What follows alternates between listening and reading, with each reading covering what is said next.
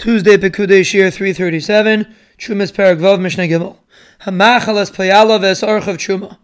A person fed his workers and his guests Truma, so they didn't know it was Truma.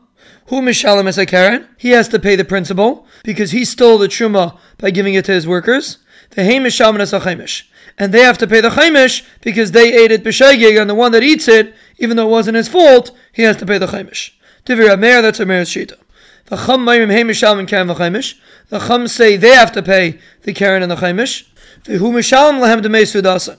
And he has to pay them the amount that their Suda was worth. Because he still owes them a Suda, and he gave them Shumah which they weren't allowed to eat, so therefore he has to give them money for another Suda.